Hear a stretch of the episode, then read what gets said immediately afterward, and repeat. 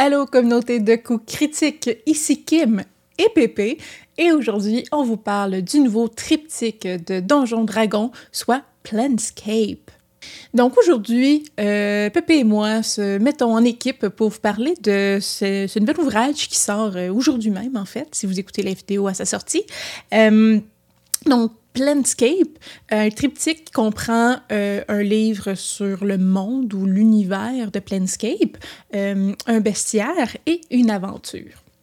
Qu'est-ce que Planscape pour ceux qui ne connaissent pas cet univers-là? En fait, Planscape, c'est le multivers de Donjon Dragon. Euh, donc, tout se passe ou tout est accessible à travers le Planescape. toutes vos parties, toutes vos campagnes que vous avez déjà jouées sont accessibles euh, à travers les portes euh, du multivers qu'ouvre Planescape. Dans l'ouvrage de euh, Sigil and the Outlands, Pierre Philippe va nous parler plus en profondeur de la ville de Sigil et des Outlands, mais on trouve un tout petit très court chapitre sur des nouvelles options de joueurs. Il n'y en a pas beaucoup. Euh, principalement, on a deux nouveaux backgrounds liés à des personnages qui viendraient de cet univers-là, on pourrait dire, donc de Sigil ou des Outlands. Euh, qui, les backgrounds, dans le fond, donnent euh, un feat particulier à ces personnages-là, beaucoup lié au fait de pouvoir justement traverser les portes du multivers facilement. deux nouveaux objets magiques aussi liés à ça. Donc, ce livre-là, c'est pas un must particulièrement pour ceux qui euh, sont du côté joueur, contrairement au côté maître de jeu, je dirais. Là, euh, pas des tonnes de nouvelles options, c'est vraiment juste si on crée un personnage qui débute dans cet univers-là, puis on veut vraiment faire de quoi lier à ça, euh, mais très, très peu de nouvelles possibilités pour les joueurs.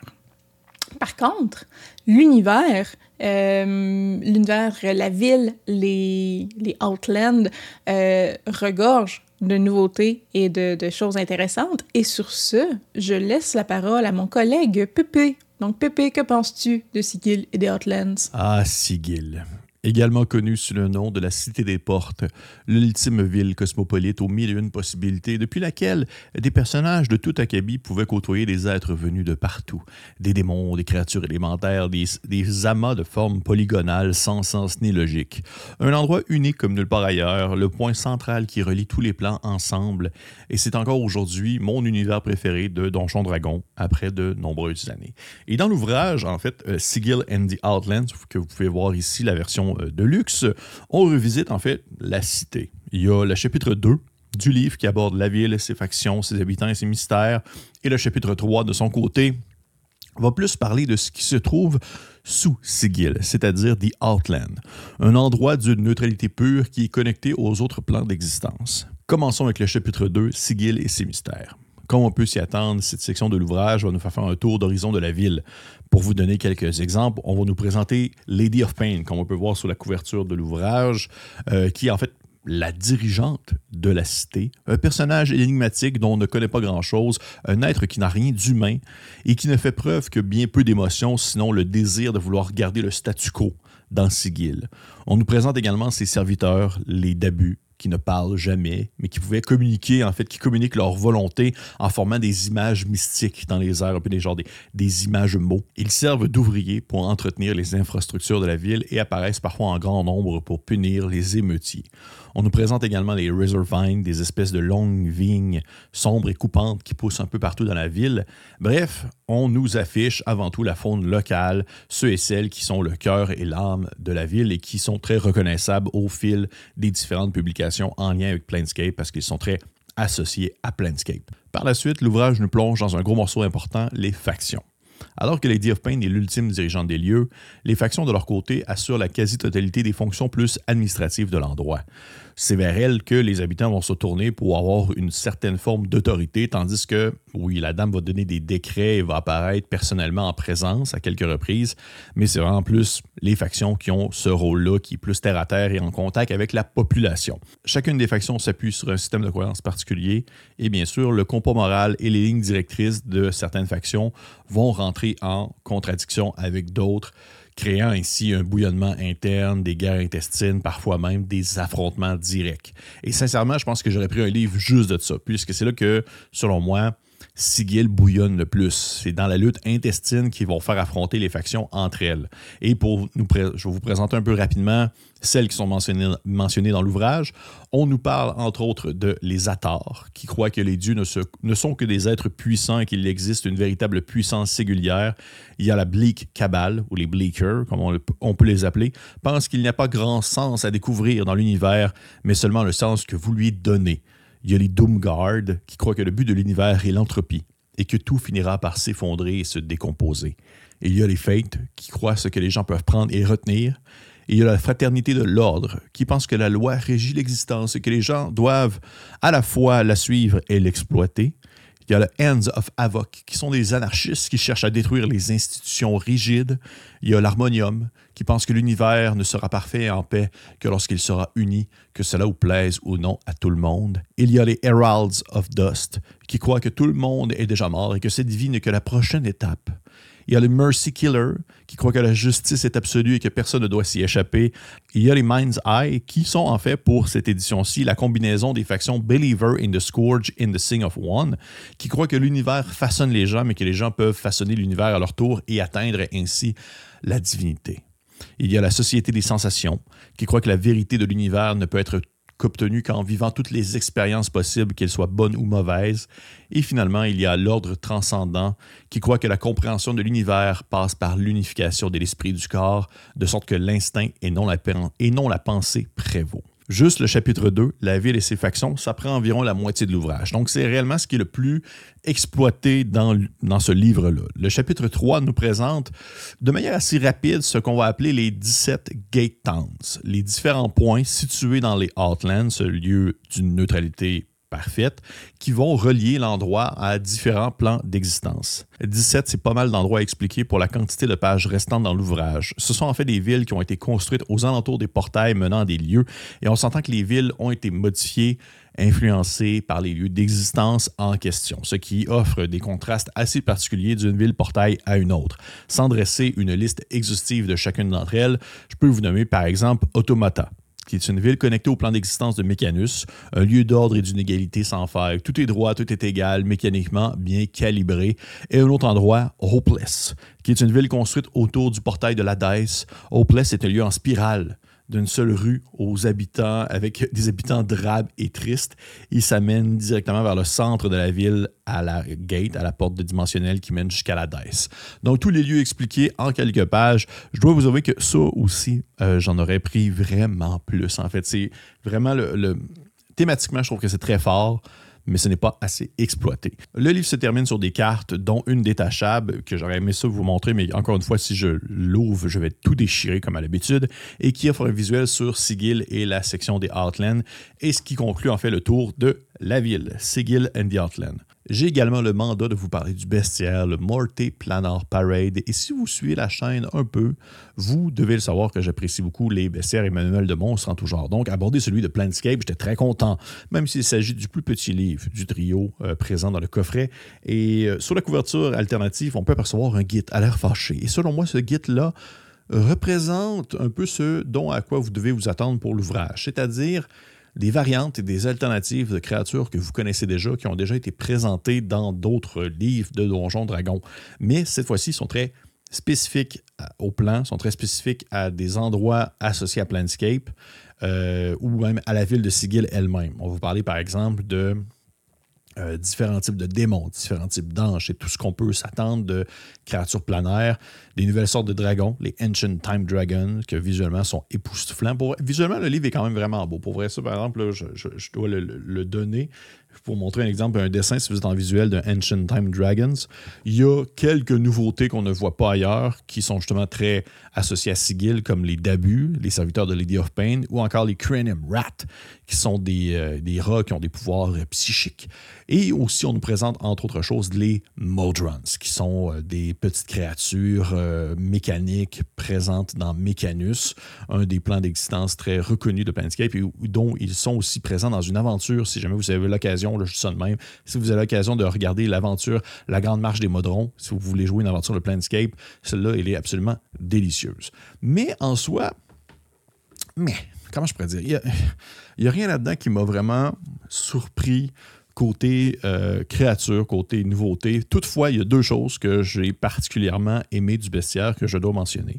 Premièrement, des personnages non joueurs pour les différentes sections de la ville, c'est vraiment utile et ça s'intègre facilement.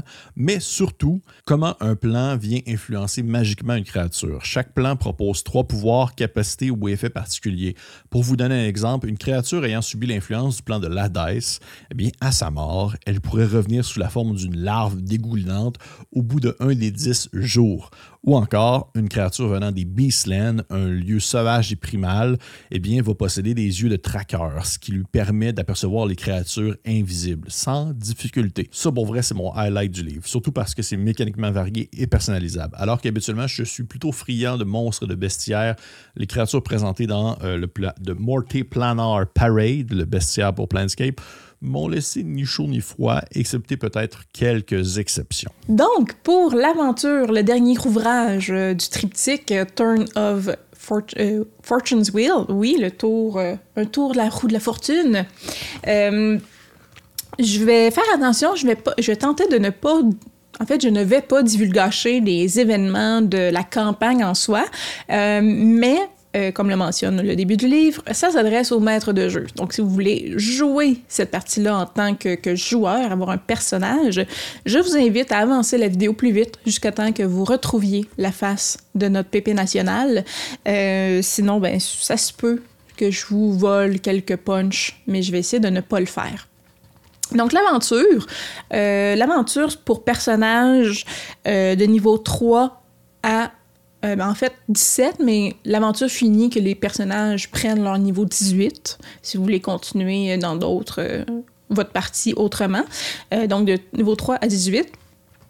Aventure qui est basée avec des personnages qui ne connaissent pas le multivers, qui ne connaissent pas Planscape. et comment on explique, dans le fond, que les personnages commencent niveau 3 et ne savent pas ce qu'ils font là et ne savent, connaissent rien au Planscape. Euh, ben c'est, expliqué quand même assez facilement. Là, les personnages euh, euh, ne se rappellent juste pas de leur passé. En fait, la prémisse de base, c'est qu'il y a des glitches dans le multivers, ce qui fait que les personnages apparaissent dans le, multivers près de Sigil et ne se rappellent pas du tout qui ils sont, qui ils étaient, qu'est-ce qu'ils font là, et ça part de là. Donc, l'aventure se déroule, on pourrait dire, en trois parties distinctes, trois sections distinctes. La première, c'est bon, l'éveil des personnages euh, à Sigil, où ils vont rencontrer euh, la marchande d'information, euh, euh, qui, elle, va les pousser vers les, les Otherlands pour aller trouver donc, des éléments importants pour elle, donc comme un échange de ils font des missions pour elle, puis éventuellement vont retrouver leur, euh, mémoire. Et la troisième partie, revient à Sigil et est vraiment la conclusion, le, climax de l'histoire où on se bat contre le Big Bad Evil Guy. Apparaît ici vraiment, euh, pour dire, l'annonce de divulgateur. Donc, si vous avez perduré jusqu'ici, mais vous voulez vraiment être joueur, je vous dirais, attendez que votre maître de jeu vous parle de cet élément-là.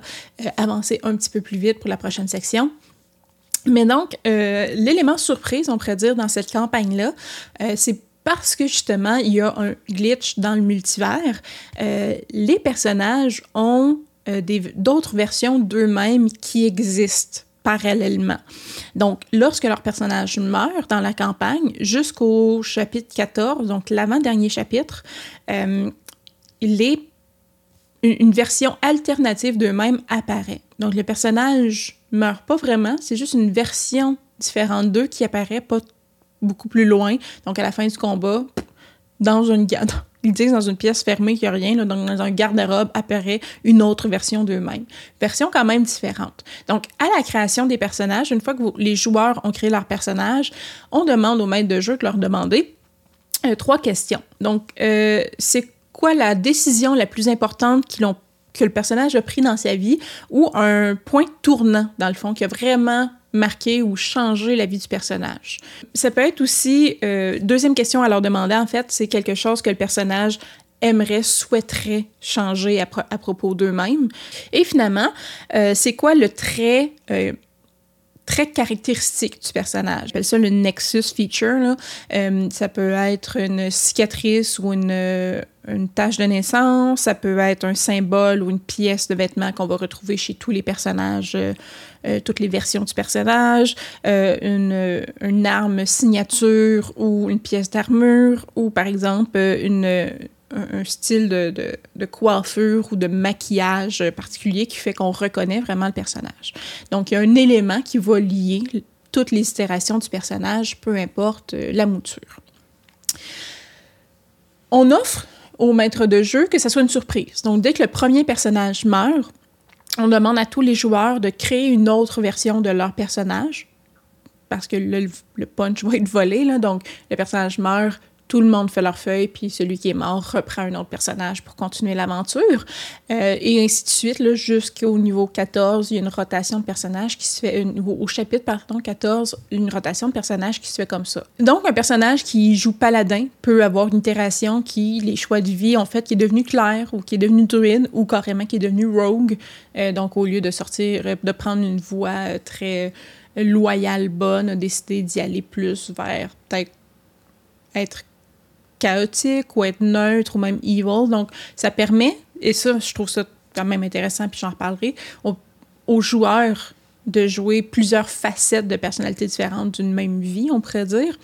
Euh, mais euh, je suis curieuse euh, parce que ne, on l'a pas encore joué, là, pas, l'ayant pas joué tout de suite qu'est-ce que ça donne en jeu si on enlève cette peur-là de mourir parce qu'il y a tout le temps une autre version du personnage qui va arriver? Euh, sinon, c'est la, grosse surprise, on pourrait dire, le gros punch de cette aventure-là.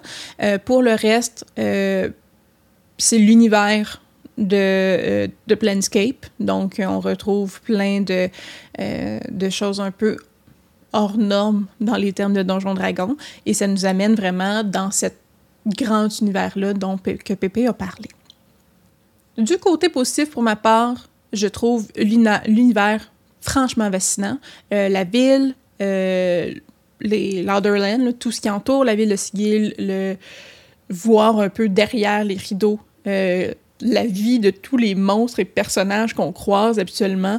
Euh, je trouve ça super intéressant. Je trouve ça super intéressant de pouvoir comme ça naviguer dans plein multivers puis les portes que ça ouvre. Je trouve ça vraiment merveilleux. Euh, je pourrais dire que ma critique est un peu comme en termes de joueuse. Euh, peu de nouvelles options. J'ai déjà dit, là, vraiment peu d'options pour les joueurs, ce qui est correct parce qu'il y en a déjà beaucoup dans, dans D&D 5e édition, mais c'est pas c'est pas un game changer pour les joueurs, on s'entend.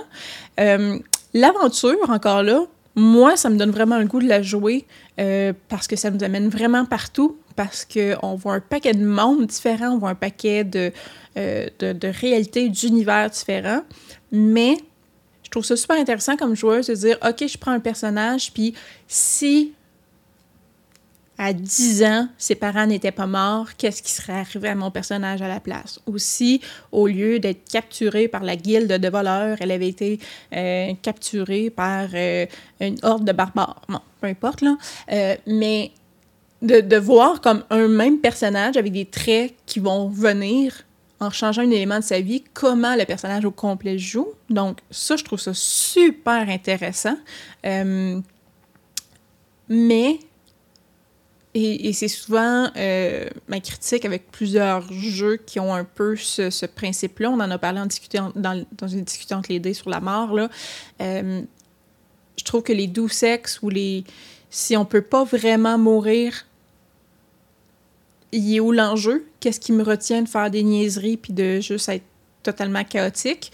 Euh, donc, c'est cet aspect-là que je ne suis pas certaine euh, si ça va bien sortir dans une partie. Pour mon avis final, je ne considère pas que Planescape est un produit aussi désastreux que pu l'être Spelljammer. Alors que Spelljammer offrait très peu, qui manquait cruellement, selon moi, de règles pour gérer de nombreux aspects mécaniques et logiques au fait de pouvoir se mouvoir dans l'espace, les planètes et tout ça, Planescape est moins soumis au besoin de spécifier certaines choses pour avoir l'impression que tout se tient. Ce produit-là, selon mon humble avis, c'est surtout pour des gens qui ne connaissent absolument pas Planescape. Vous allez découvrir l'endroit, c'est merveilleux. pour les gens qui connaissent Planscape, il n'y a rien de nouveau pour vous, sinon que les mécaniques sont adaptées à la cinquième édition. Je dois avouer que je ne suis vraiment pas fan de la formule 3 livres univers, bestiaire, aventure, mais je pense que je comprends pourquoi Wizard le fait. J'ai l'impression que l'habitude des joueuses et joueurs ces temps-ci, c'est de surtout jouer dans son propre univers et ainsi en offrant un triptyque dans lequel se trouvent également des créatures et des options pour les personnages au niveau mécanique. On a l'impression que c'est plus attrayant à la vente pour des amateurs de la cinquième édition qui vont avoir un besoin assez spécifique. Selon moi, le hic là-dedans, surtout en ce qui concerne cet exemple précis qu'est Planscape, c'est que c'est pas un univers que tu peux facilement déconstruire pour l'incorporer dans ton monde personnel. C'est très propre à Planscape. Les créatures, les villes, les endroits, les plans, oui, tout peut se transformer, se changer selon les besoins de tous et chacun, mais j'ai l'impression que Planscape est plus difficile à plier si on veut vivre sa saveur et sa saveur, la guerre des factions, le centre du multivers, les énigmes de Lady of Pain, les différentes euh, gates, les différentes portes dimensionnelles qui mènent aux autres plans, bien, on doit y goûter et malheureusement, Planescape, eh bien, ne fait qu'aborder la surface de plusieurs choses sans vraiment creuser. Et ça vraiment, ça c'est vraiment très, je trouve, typique de la formule trois ouvrages, comme on peut voir, a pu voir dans Spelljammer. Et je trouve ça décevant. Je trouve ça décevant à ce niveau-là. Mais outre ça, il y a des bonnes idées. Le concept des, gates Au final, c'est que ça redonne la possibilité d'avoir accès à certaines informations qu'on ne peut pas avoir physiquement, alors que les ouvrages de Planescape, physiquement, ben, sont difficiles à posséder, bien qu'on peut les trouver en PDF. Mais c'est pas excellent. C'est pas, euh, je ne pas trouver ça incroyable, mais c'est pas non plus catastrophique. C'est dommage à dire, mais je suis maintenant un peu habitué à ça, au produit officiel de Wizard, Wizard of the Coast. Ça fait longtemps que j'ai pas été comme vraiment mis sur le derrière avec quelque chose, mais ça demeure mon opinion très personnelle. Si jamais vous ne connaissez pas du tout Planscape, ça peut être un produit très intéressant pour vous pour découvrir le concept des plans de Sigil, la ville au centre de l'univers et tout ce que ça implique. Donc, c'est tout. Hey, merci aux personnes qui nous ont écoutés. Merci à Kim aussi d'avoir fait euh, d'autres sections, euh, l'ouvrage aventure ainsi que l'introduction avec euh, les options pour les personnages. Si vous avez apprécié ce que vous avez écouté, je vous conseille de liker, partager. Si vous avez des opinions sur la chose, est-ce que vous attendez le trio de Planescape? Est-ce que vous pensez l'acheter? Est-ce que vous pensez que c'est un produit pour vous? Est-ce que vous êtes un peu tanné aussi de cette formule à trois livres? Est-ce que vous souhaitez autre chose? Ou pour vous, c'est satisfaisant? C'est un peu exactement ce que vous recherchez? Ça se peut aussi très bien. Je serais curieux, on serait curieux de le savoir plus tôt. Et pour les autres, on se dit à la prochaine.